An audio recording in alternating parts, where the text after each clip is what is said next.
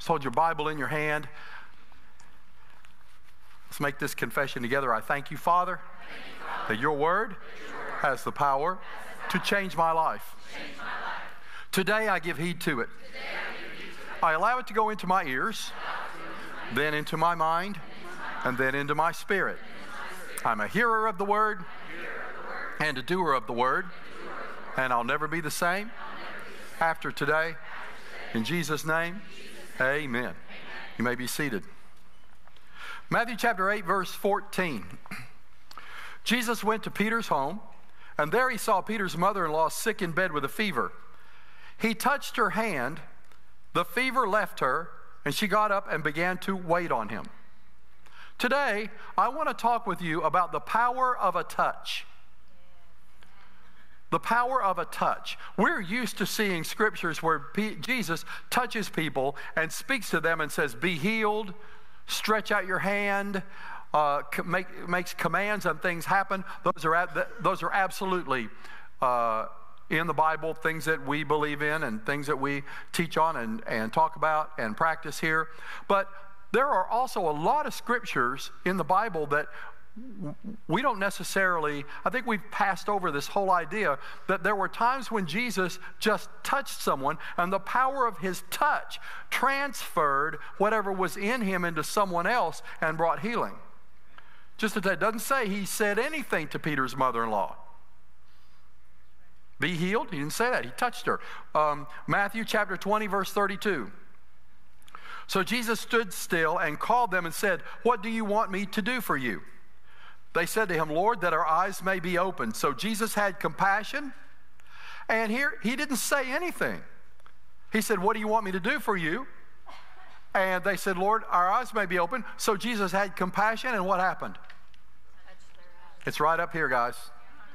Maybe we need to pray for eyes. That might be a good. So, what did he do? Not a trick question. What did he do? He touched their eyes, and immediately their eyes received sight, and they followed him. The power of a touch.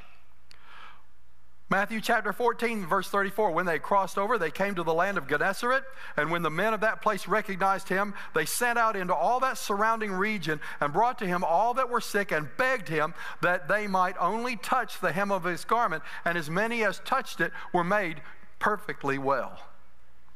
Doesn't tell us how many people there were. There could have been 10, 100, 500, 1,000, we don't know. But we know, according to this, it doesn't say that Jesus said anything to them. They filed by, they touched his, the hem of his garment, touched him, touched him, touched him, touched him. 10, 20, 100, 150, 300 people went by and touched him, and as many people as touched him. Doesn't say he said anything to them. Now, he may have. But these scriptures are helping us to see the power of Jesus' touch and the power of what happens when we touch Him. Luke chapter 22, verse 50. Jesus has gone out into the Garden of Gethsemane. He's going to be arrested, and he's taken his 11 disciples with him because Judas went to, to get the uh, guards that were going to arrest him. So Jesus is out there praying, and the guards show up.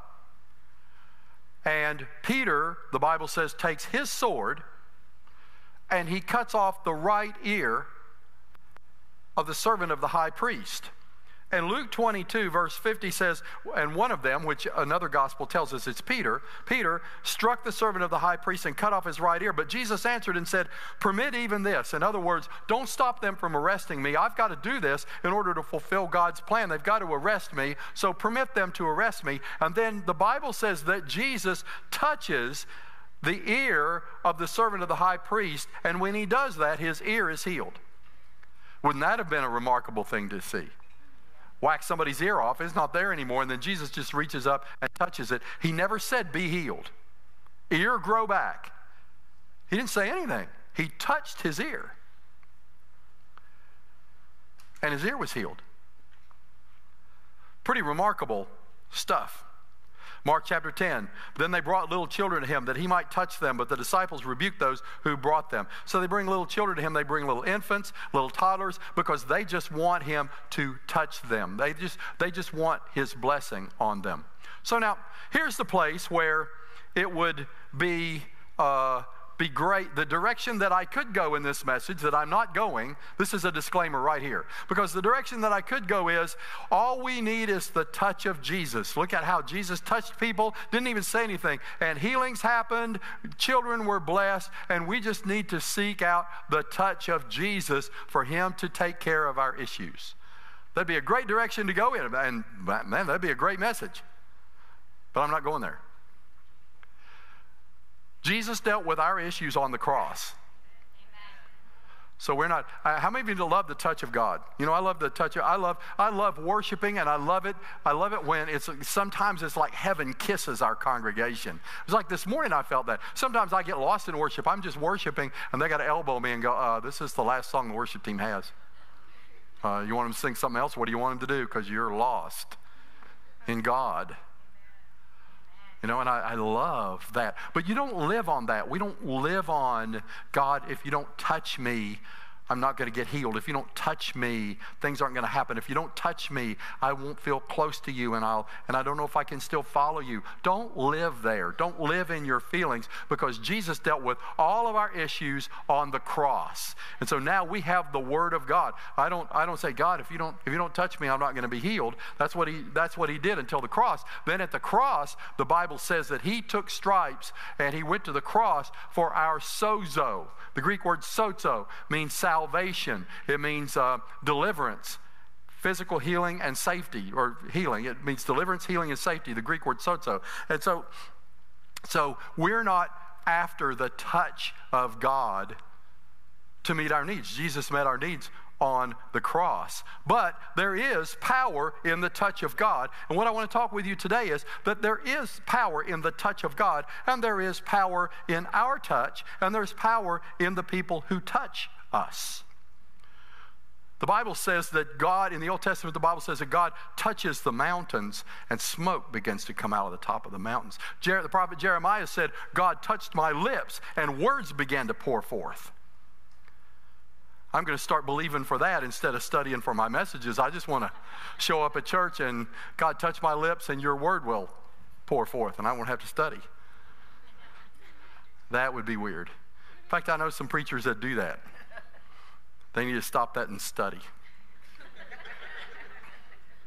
But I want you to understand that there is power in His touch and there is power in a touch. We're going to talk about the touch of God and talk about your touch and the touch of others. This morning, the prayer partners prayed for me. Every Sunday morning before first service, I meet with my prayer partners. They gather around me. I tell them what I'm going to preach on and what I want to see happen in the service, and they lay hands on, pray for me. And listen, I'm prayed up before I go in. It's not like I haven't prayed. I mean, I'm ready for the service, but when I go in there and they lay hands on me and they touch me, something powerful happens. There's a there, there's a shift that happens and all of a sudden if i was if i was if i was here now i'm here. If i was there now i'm there. But just because they lay hands on me and the power of their touch.